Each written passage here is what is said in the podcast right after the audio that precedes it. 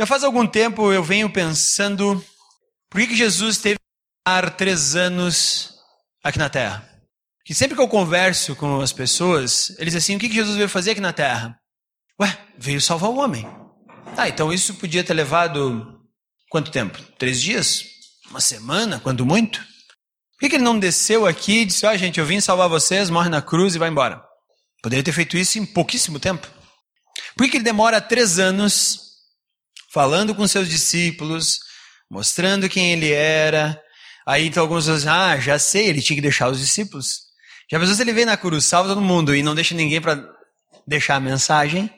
Ninguém ia ficar sabendo, ele ia morrer e a coisa ia ficar assim. Ah, então ele veio treinar os discípulos. Tá bom.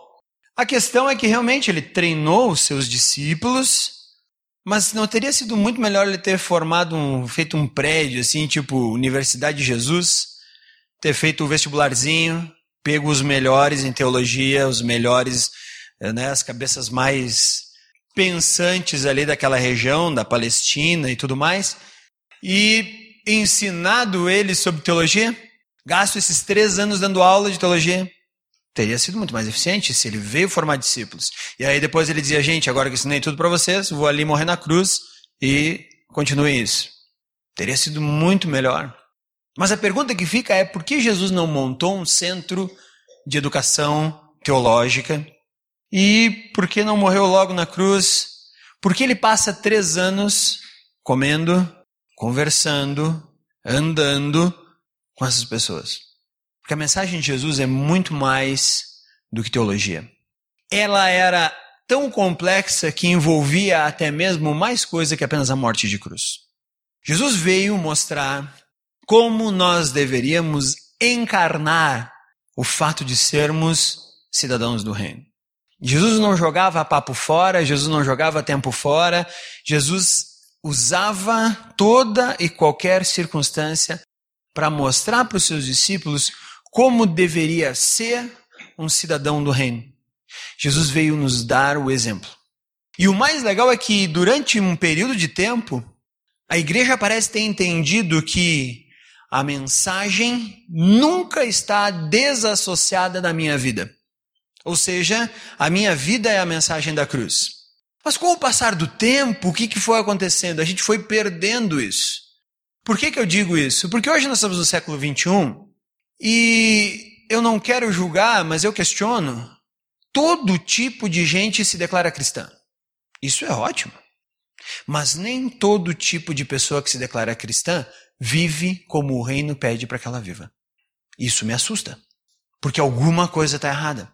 Se Jesus gastou três anos mostrando para os seus discípulos como nós deveríamos viver o Evangelho, e isso não tem a ver tanto com teologia, se você olhar o ensino de Jesus, não estava carregado de teologia, porque ele achava que teologia já era boa o suficiente.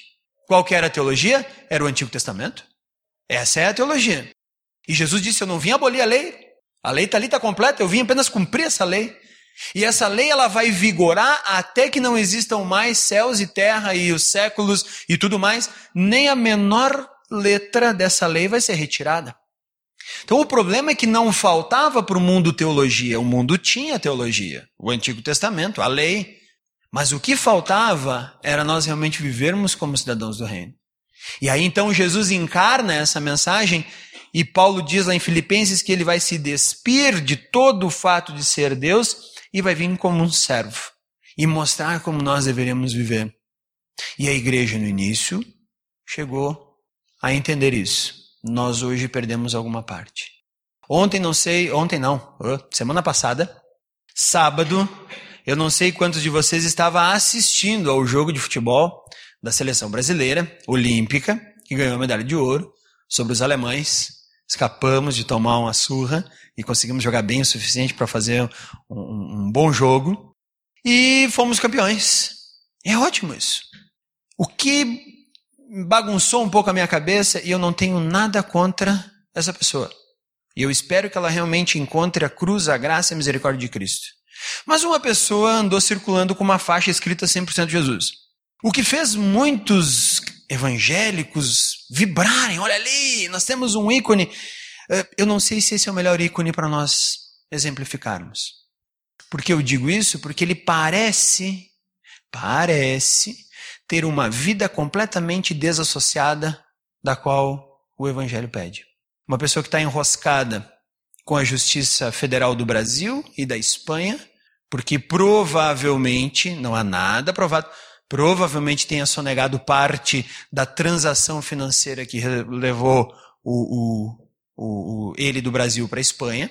É uma pessoa reconhecidamente cheia de festas, onde essas festas acontecem de tudo, promiscuidade geral. E, por fim, é uma pessoa reconhecidamente arrogante, a ponto de dizer que a gente vai ter que engoli-lo. Ah, eu espero que eu fique com uma parte bem pequena. Minha garganta é estreita para engolir tudo aquilo. Mas é isso. Esse cara, ele não entendeu. Ele talvez goste de Jesus e esteja se aproximando de Jesus. Eu espero que isso esteja acontecendo. Mas ele não pode botar uma faixa escrita 100% Jesus, porque ele não é 100% Jesus. Eu, se eu fizesse colocar uma, uma, uma, uma faixa, eu colocaria assim: 90% eu, 10% de Jesus, mas pretendo melhorar. Essa seria a faixa que eu usaria.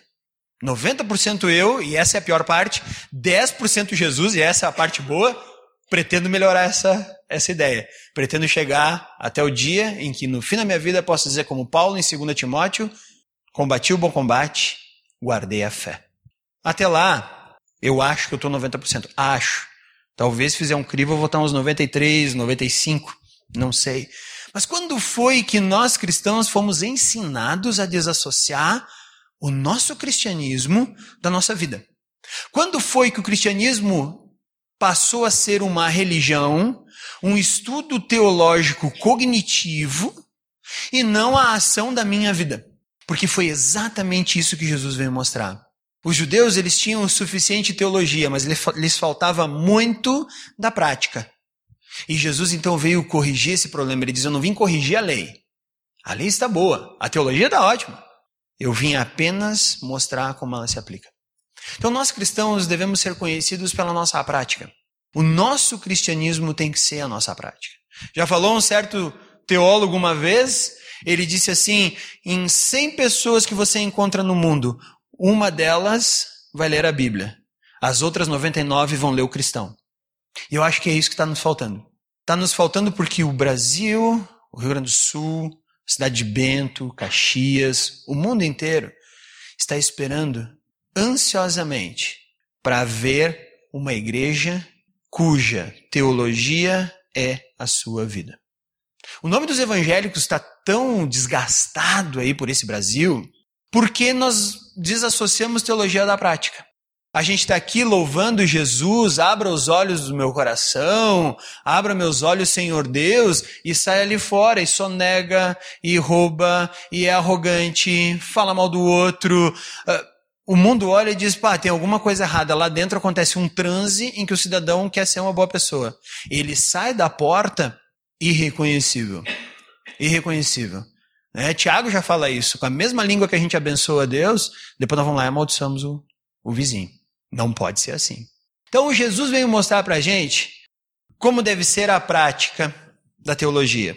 E eu vou começar então porque para mim é onde começa a prática da teologia. Lucas, capítulo 18. Nós vamos ler os versículos 9 a 14 do Evangelho de Lucas, capítulo 18, versículo 9 até o versículo 14. E depois nós vamos ler um pouquinho mais, mas vamos começar por essa parte aqui. Todo mundo chegou lá?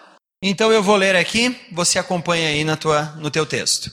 Lucas, capítulo 18, versículo 9. Há alguns que confiavam em sua própria justiça e desprezavam os outros. Jesus contou esta parábola. Dois homens subiram ao templo para orar. Um era fariseu, o outro era publicano. O fariseu em pé orava no íntimo: Deus, eu te agradeço porque não sou como os outros homens, ladrões, corruptos, adúlteros, nem mesmo como esse publicano. Jejuo duas vezes por semana, dou dízimo de tudo quanto eu ganho. Mas o publicano ficou à distância. Ele nem ousava olhar para o céu, mas batendo no peito dizia: Deus, tem misericórdia de mim, que sou um pecador. Eu lhes digo que esse homem não o outro, foi para casa justificado diante de Deus. Pois quem se exalta será humilhado, quem se humilha será exaltado. Vamos parar aqui então e entender o que é que Lucas está tentando nos mostrar com essa parábola de Jesus. Jesus começa dizendo que para aqueles que acreditavam na sua própria justiça e desprezavam os outros, Jesus contou uma parábola. Essa parábola tem dois personagens. Um é um fariseu. Quem é o fariseu? O fariseu, ele é um judeu altamente conhecedor da lei, e ele tem um tipo de vestimenta que o difere, e ele tem uma prática religiosa que o difere de todas as outras pessoas da sua sociedade. Esse é o fariseu, um religioso que conhece muito a lei. Quem é o publicano? O publicano é uma figura não tão amada assim para o povo de Israel. Por que, que ele não era amado? Primeiro, ele era um israelita. Ele era um israelita. Só que ele era um funcionário do governo romano. O emprego dele era cobrar o imposto dos seus irmãos israelitas para entregar esse imposto para Roma. Então Roma chegava lá e dizia assim: Neville, você agora é o publicano da Aliança de Bento. Então todo mundo da Aliança de Bento vai pagar o seu imposto para o Neville. Neville vai pegar o imposto e vai entregar para Roma. Só que até aí eu não falei do salário do Neville. Bom, o salário do Neville, Roma dizia para ele o seguinte: o que tu arrumar a mais do imposto, esse é teu salário. Ou seja, Roma chegava e dizia assim: Neville, eu quero 20%, estou dando um exemplo aqui. Quero 20% de impostos para mim, tá? Tá bom. Aí eu chegava para pagar o imposto, Neville, quanto eu devo de imposto? 25%. Ah, mas e os 5%? Meu salário, né, querido? Então, o publicano era reconhecido por explorar seus próprios irmãos, extorquir dinheiro deles, entregar o dinheiro devido a Roma e enriquecer tirando dinheiro dos seus co-irmãos. Então, a figura do publicano era extremamente mal vista entre os judeus, entre os israelitas. Por isso que ela escandaliza quando Jesus está falando: dois homens subiram ao templo orar, um fariseu, ou seja, um super santo aos nossos olhos, e o outro, aquele político, né? Que ficou com o dinheiro da construção ali da praça, que. Ah, não, esse já foi. Uh, né? Uh, sei lá, ficou com o dinheiro do, do, viaduto, ficou com um monte de coisa assim. Não, eu estou sabendo das notícias de Bento, fiquem tranquilos. Eu acompanho os noticiários. Uh, e aí, então, esse político foi lá orar. Por isso que escandaliza o povo judeu, porque para o judeu era algo inadmissível, né? assim como o samaritano, né? na outra parábola que Jesus conta, né? famosa parábola do bom samaritano. Uh, mas essa é a ideia. Então, dito quem são esses dois personagens, olha que interessante. Os dois foram ao templo, o lugar onde Deus habita, segundo o Antigo Testamento, nós hoje vivemos o Novo Testamento e vemos que Deus não habita em prédios, ele habita em pessoas, né? E aí então os dois vão lá fazer o quê? O que diz que eles foram fazer? Vocês perderam a voz, ficaram mudos? O que foram fazer? Vai, Diogrinho. Orar. Muito bem. Olha que interessante, os dois foram orar. O que mais me chama a atenção nessa parábola é isso. Porque às vezes nós, como cristãos, dizemos que temos que orar, orar, orar. Mas segundo Jesus está falando aqui, não é toda oração que agrada a Deus. Interessante isso. Jesus não disse que eles foram, um foi orar, o outro foi fazer de conta, o outro. Não, os dois subiram no templo e foram orar. Qual tem sido a minha oração?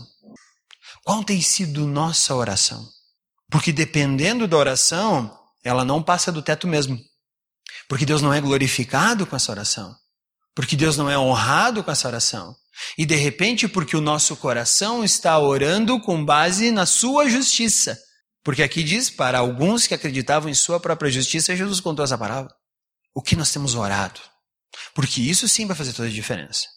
Não o quanto, apenas o quanto oramos, mas como oramos. Lembro de uma, parábola, uma, uma passagem que Jesus diz assim: tudo quanto vo vocês pedirem será atendido. E é muito usado por aí nesse nosso cristianismo hoje. Ó, é só pedir que Jesus manda. Só que tem a continuação, porque meu Pai é glorificado com as orações de vocês. minha oração glorifica a Deus? Porque se não glorifica, não passa da oração desse fariseu. Mas vamos orar agora então o teor da oração dos dois caras. O primeiro deles, que é o fariseu, ele tem orgulho, olha isso, ele tem orgulho de não ser como os outros. Esse cara é bom, hein? Eu me orgulho de não ser que nem os outros homens. Tão pouco de ser igual esse cara aqui, ó. Eu sou um grande homem, eu oro, eu jejuo, eu dou dízimo, eu tenho uma vida exemplar, olha que homem bom que eu sou.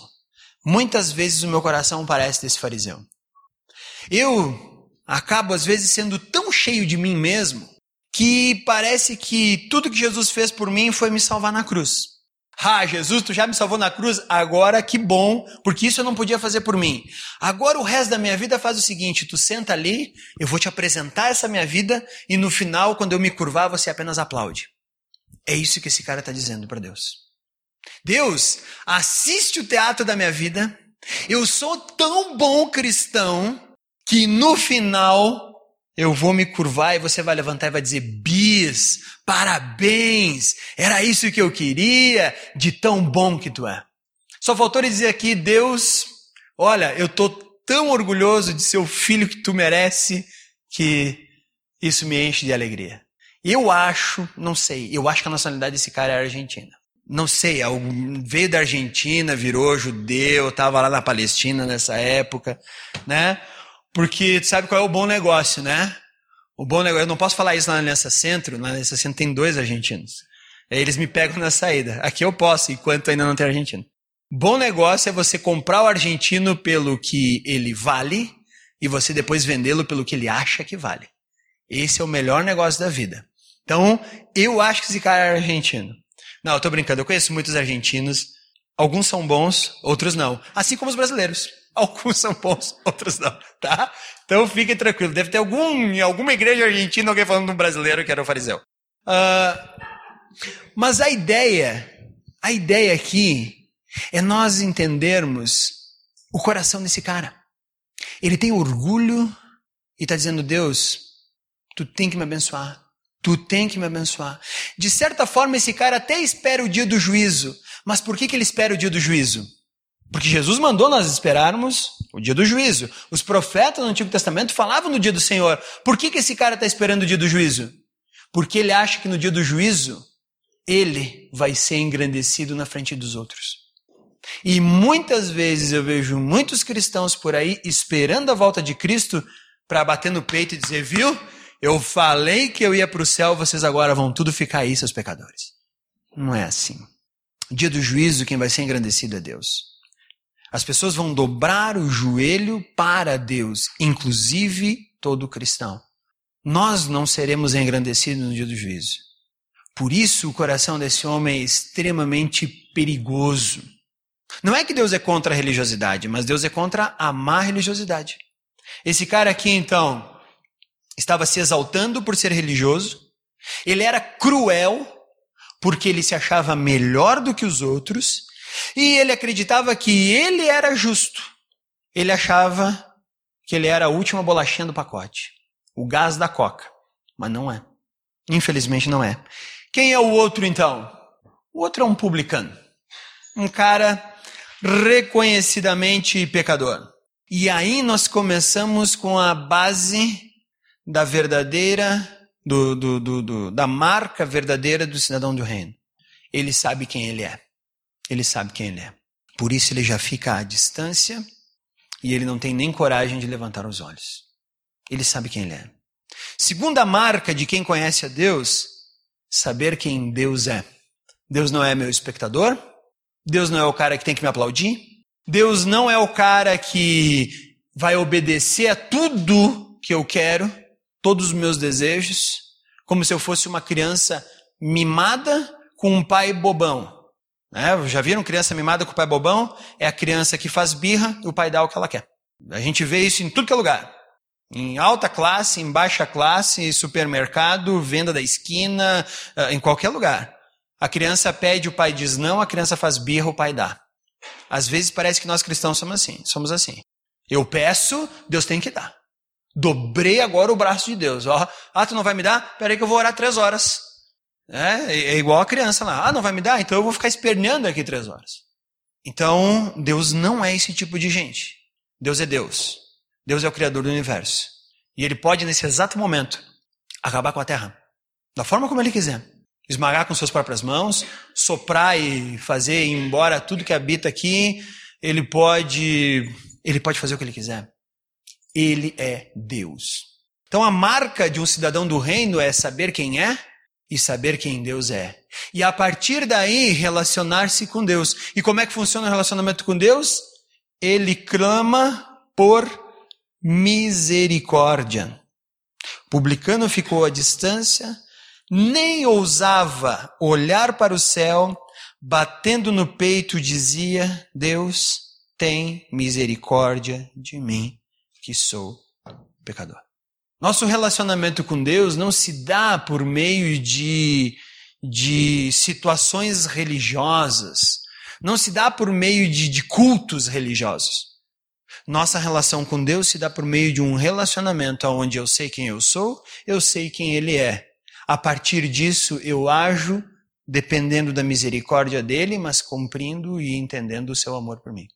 Essa é a prática do cristão. E aí Jesus vai dizer que nós devemos ainda fazer isso com o nosso próximo. E aí Jesus diz que esses dois homens que subiram para orar, oraram diferentes.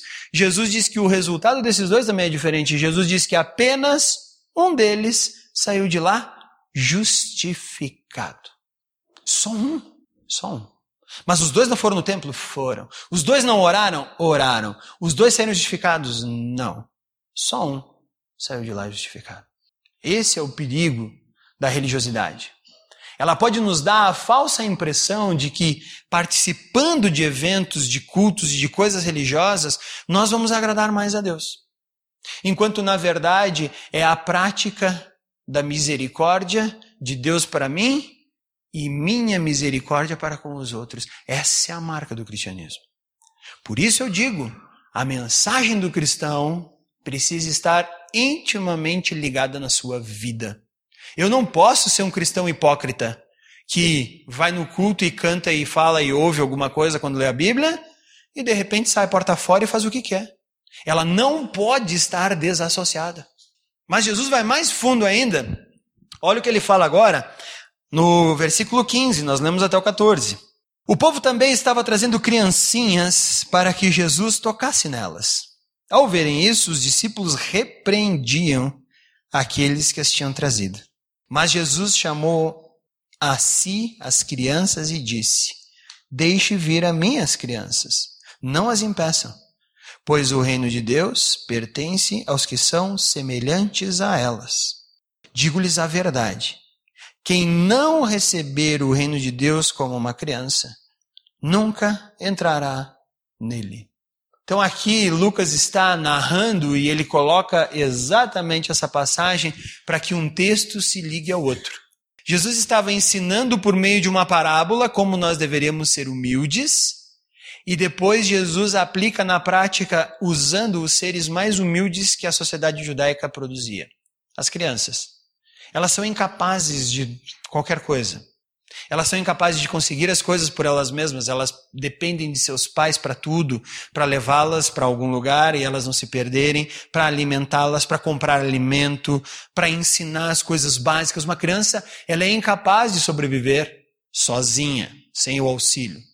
E aí Jesus usa esse exemplo, dizendo assim: os cidadãos do reino do céu são como as pessoas que são semelhantes a crianças. Não são as pessoas que se exaltam, não são as pessoas que são senhoras de si. Não são essas pessoas que enchem a boca para sair falando alguma coisa. Não são essas pessoas que fazem círculos e encontros de estudos teológicos. Mas são as pessoas que são como crianças. Sabem que são limitadas, incapazes e dependentes. Às vezes as pessoas me chamam e olha que eu, eu ainda dou aula de teologia em dois cursos de teologia, ou em Gramado ou em Caxias. E algumas pessoas ainda dizem assim: vamos montar um curso de teologia? Gente, não precisamos de mais curso de teologia. Vamos praticar teologia? Vamos? Vamos sair agora aqui botar uma mochila nas costas, comprar uma comida e procurar alguém que está precisando e vamos dar comida para essa pessoa. Vamos sentar com ela no meio da rua e vamos conversar meia hora com essa pessoa. Ah, não, eu queria estudar teologia, é tão mais legal estudar aquelas doutrinas e tal. Eu disse, pois é, pode, pode até ser legal, mas o que Deus pede para a gente fazer é ir lá. Ontem eu assisti um filme, bem interessante até, o filme chama Little Boy, garotinho, pequeno menino, não sei como é que está em, em português, mas é um menino que o pai vai para a Segunda Guerra Mundial e, e, Segunda Guerra Mundial, os japoneses atacaram os Estados Unidos, os Estados Unidos estavam com um ranço em cima dos japoneses. Mais ou menos aquilo que aconteceu aqui no Rio Grande do Sul, quando Getúlio Vargas entra do lado dos aliados na guerra e oprime os japoneses de Três Coroas, os italianos da Serra e os alemães do Vale, né, inclusive proibindo de falar o italiano, o alemão e o japonês aqui no Brasil e tudo mais. E depois ele construiu lá em Caxias do Sul o Monumento ao Imigrante, para pedir meio que desculpas. E por isso que o Monumento ao Imigrante é pós-final da Segunda Guerra Mundial. Porque antes disso, né, nós éramos oprimidos como inimigos. Isso aconteceu também lá no Japão. E aí então tem um senhor japonês e o irmão desse menino, ele encrenca com o japonês, porque o pai dele foi pego por tropas japonesas e está prisioneiro nas Filipinas por tropas japonesas. Então, há uma raiva mútua ali, mas esse japonês não tem nada a ver. Fazia 40 anos que ele não morava no Japão. Mas ele era japonês, então ele estava lá. E esse menininho, ele está triste e ele quer trazer o pai para casa. E aí ele vai conversar com um padre. E eu achei muito legal, porque tem um padre novo e um padre velho. O padre velho é muito inteligente, em geral pessoas velhas são muito inteligentes, porque já viveram o suficiente para se despedir de muitas coisas. E o padre novo queria ensinar teologia para o menino, né? E aí o padre velho disse: Deixa comigo, vai ali pegar uma aguinha, deixa eu conversar com o menino aqui. E aí ele puxa uma Bíblia, e de dentro da Bíblia ele abre a primeira página da Bíblia e diz assim: Eu vou te dar, tu quer trazer o teu pai? Quero. Eu vou te dar uma antiquíssima lista para aumentar o, teu, o poder da tua fé. E aí ele entrega para esse menino a lista e ele olha a lista, daí está escrito lá: uh, alimentar o pobre, ou alimentar os famintos, dar abrigo ao sem-teto. Estou tentando lembrar toda a lista aqui. Uh, enterrar o, o uh, vestir o nu, enterrar os mortos. E aí o padre pega com caneta e diz assim: e para você eu vou acrescentar mais uma coisa na lista: ser amigo do Hashimoto que era o japonês. Então, o filme é muito legal, mas essa antiga lista é para nós. Não é para o pequeno menininho que está querendo que o pai volte da guerra. Essa lista é para nós cumprirmos o nosso dia a dia. O problema é que nós esquecemos disso. E nós passamos a tratar teologia como uma coisa importante, mas desassociar ela da vida. E Jesus diz: não pode ser assim entre vocês. Então eu já escrevi lá num papel a minha lista para aumentar a minha fé. E está lá: dar comida para o faminto, dar teto para o desabrigado, vestir o nu, enterrar os mortos. E aí eu botei lá: amar todos, não só o Hashimoto. Amar a todos. Essa devia ser a nossa lista. É assim que nós deveríamos pregar o evangelho lá fora. As pessoas lá fora não estão esperando mais teologia, elas estão esperando mais amor, elas estão esperando pessoas que vivam essa fé. Elas estão esperando pessoas que queiram realmente doar suas vidas para que elas tenham, de alguma forma, uma vida melhor. Foi por isso que Cristo passou três anos e um, um pouco mais com seus discípulos. Esse tem que ser o nosso cristianismo. A teologia é boa e nós não podemos não estudá-la. Mas a teologia deve vir grudada com uma coisa chamada vida. E aquilo que eu aprendo é aquilo que eu pratico. Por isso Jesus disse: Se vocês são verdadeiramente meus discípulos, vocês obedecerão aos meus mandamentos. Ele não disse estudarão teologia em universidades e em lugares e de noite se encontrarão para estudar teologia. Ele disse: vocês obedecerão os meus mandamentos. E ele resumiu a lei em amar a Deus e o próximo com a mim mesmo. O dia que nós fizermos isso, seremos uma igreja que impacta. O dia que nós fizermos isso, seremos uma igreja que vai espantar e escandalizar o mundo aí fora. Porque nós vamos aplicar o evangelho em nossas vidas. Então, o reino de Deus é para aqueles que recebem como criança. Jesus está ensinando o reino de Deus. No reino dos homens, no reino ali fora, os mais fortes são os poderosos e são os que mandam. os inabaláveis, aqueles que são os grandes figuras. Mas no reino de Deus não é assim. No reino de Deus, aquele que é humilde, aquele que é limitado, esse é o que faz parte do reino de Deus. No reino de Deus, grandes são aqueles que dependem do amor de Deus, que vivem uma vida na santidade requerida por Deus, e, por fim, aqueles que servem o próximo. Todos os próximos, todos os próximos. Porque quando perguntaram para Jesus quem era o próximo, ele contou a história do samaritano que era odiado também pelos israelitas. Então nós precisamos olhar com esse novo foco. Jesus passou três anos aqui nos ensinando a encarnar a mensagem. Chega do evangelho onde o culto é desassociado da minha vida. O mundo está esperando um evangelho onde o culto e a vida são a mesma coisa. E de repente, nós vamos fazer impacto onde estivermos. Não porque somos grandes, mas porque vivemos o que Jesus pediu. Vamos baixar nossa cabeça? Vamos orar? Senhor Jesus, nós estamos aqui. Somos limitados. Pai, eu sou limitado e minha fé é menor que um grão de mostarda. Porque tu disse que quando a minha fé tivesse o tamanho de um grão de mostarda, nós moveríamos montanhas. Pai, o quanto minha fé precisa crescer para que tu sejas exaltado e engrandecido na minha vida, para que tu sejas apresentado de tal forma que as pessoas, quando me encontrarem, elas vão dizer assim: ok, Edgar, te conhecendo, nós conhecemos Jesus. Engraçado isso. Como é que você faz para desassociar isso? E eu quero poder dizer: não tem como fazer. Jesus já tomou tanto o meu ser que é impossível desassociá-lo daquilo que eu faço e daquilo que eu falo. Mas não é assim, pai. No trânsito eu ainda me irrito, na minha casa eu ainda brigo com minha esposa, e se me der a oportunidade eu brigo com um monte de gente por aí. Eu ainda sou arrogante, eu ainda tenho muito de mim mesmo que eu preciso me livrar. Mas Deus me ajuda.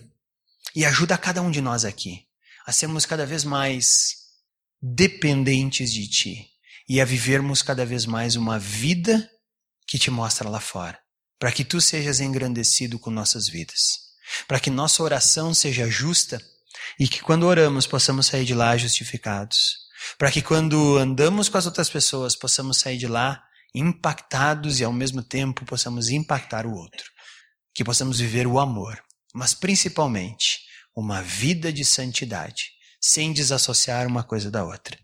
É isso que nós pedimos, Pai.